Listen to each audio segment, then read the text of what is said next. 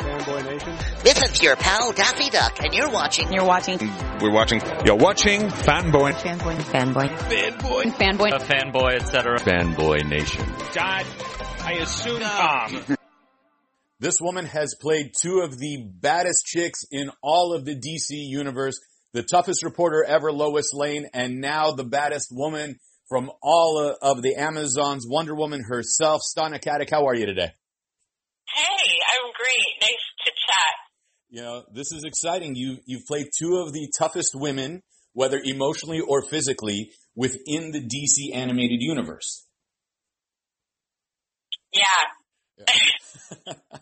um, you know, but you have an Eastern European background, and you women are pretty tough over there too. So it's not a stretch for you to voice some of these characters.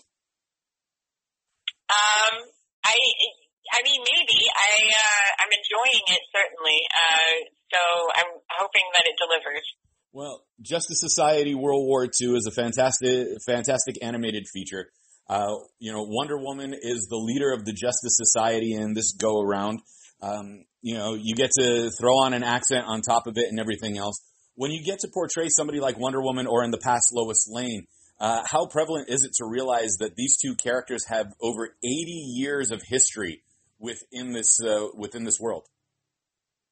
Man, that's it's that's awesome. Just to hear it is so cool. It's neat to be a part of something that has as strong of a legacy as that, and to feel that sort of history behind the storytelling. And I feel like in this version of the sort of Justice Society's um, story, the guys behind it, Butch Lukic, Wes Gleason, and the rest of their team, Gary as well, um, they were really committed to honoring and paying homage to a lot of the history um, behind these characters, a lot of the origins behind the characters, and so it felt it felt really cool to be able to play a small part in um, creating the story.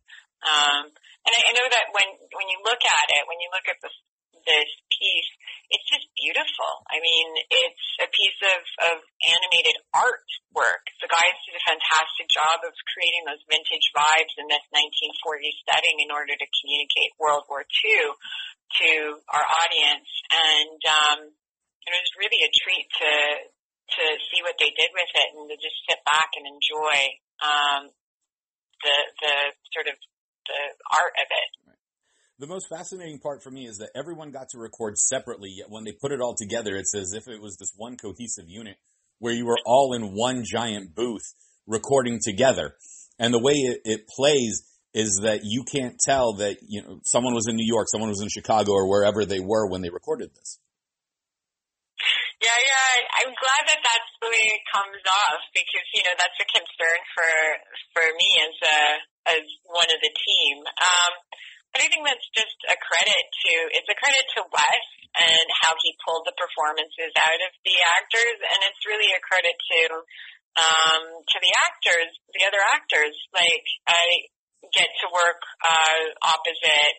Uh, Chris Diamantopoulos, who plays Steve Trevor, and I think that it's just it's on him the sort of charm of that relationship and this like roguishly um, engaging uh, love story between these two is is just really on his performance. And thankfully um, it works. It seems to work for people. And then of course you know Matt is playing this wonderful fish out of water character.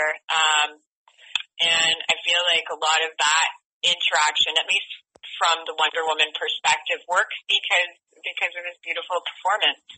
That's a great pun to play along with this, especially since Aquaman's a part of the film.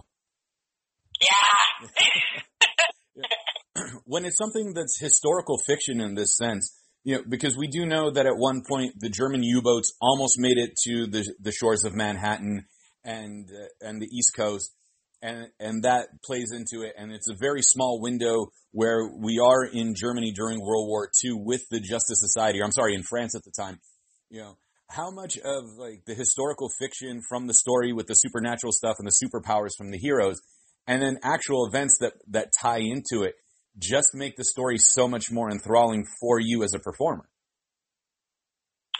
I um for, for me actually as in creating the Wonder Woman character uh character's voice, I even got to go deeper um in deeper back in history. And um Butch and Wes were very committed to wanting to honor Wonder Woman's mythology by having her have an accent. And they kind of gave me a general region to work with and let me go from there. And um, for me, I've always been really interested in sort of the history of the Amazons and where that mythology originates from. And um, I've loved books about uh, the digs done on that history, like Jeannine Davis Kimball's uh, book on uh, digging in the Kurgans and everything that they discovered um, over there.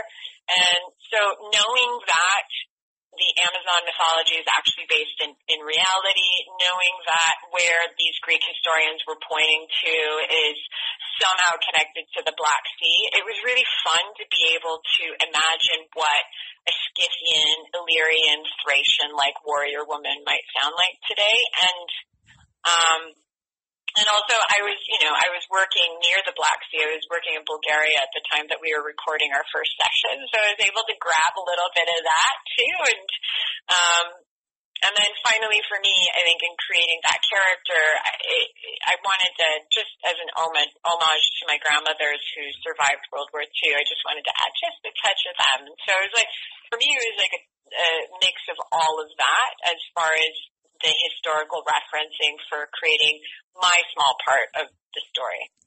And now you've added to the legacy not only of Lois Lane, but uh, of Wonder Woman as well, 80 plus years to all of this. Uh, it has to say something in regards not only to the performance of honoring these characters and nearly uh, a, you know a hundred a century uh, of their existence, but also to the fact that they've tested the times and you know like Wonder Woman being the first super heroine or major super heroine to be on her own and to take in in a world where it wasn't commonplace for a woman to to be as strong. That has to mean something now, especially 80 plus years later.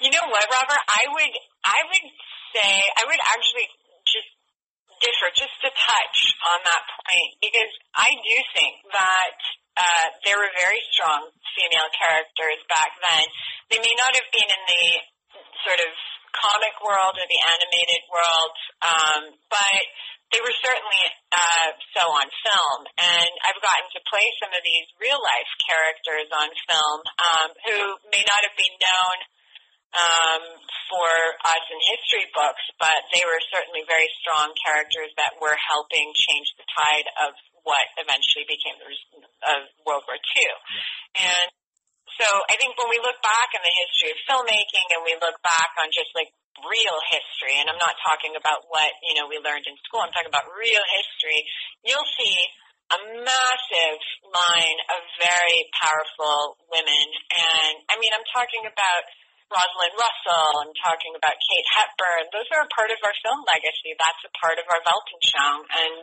um, so Wonder Woman stems from all of that. She stems from real world heroines. She stems from um, film legacy and uh, entertainment legacy. And just because we drifted from that doesn't mean that that wasn't a part of the origins of what it was entertained at that time. So um, what is it like to be a part of that run? It's amazing. It's an honor. And I hope that we continue in that vein because I know how much it inspired me growing up. Perfect. Stana, we got to let you go. Uh, where can we find you on social media if we want to connect? Yeah, okay, so I'm on Twitter, uh, Stana Katic, and uh, I'm also on Instagram with, with uh, Doctor, like a DR, Stana Katic. And so come join, play, uh, talk, and I hope everybody enjoys watching the film. I loved it. Justice Society World War II uh, is on uh, uh, digital this month and on Blu-ray and DVD in May. Thank you so much for your time. I can't wait to talk to you again, and hopefully next time it'll be in person. Yay! Good. Take care.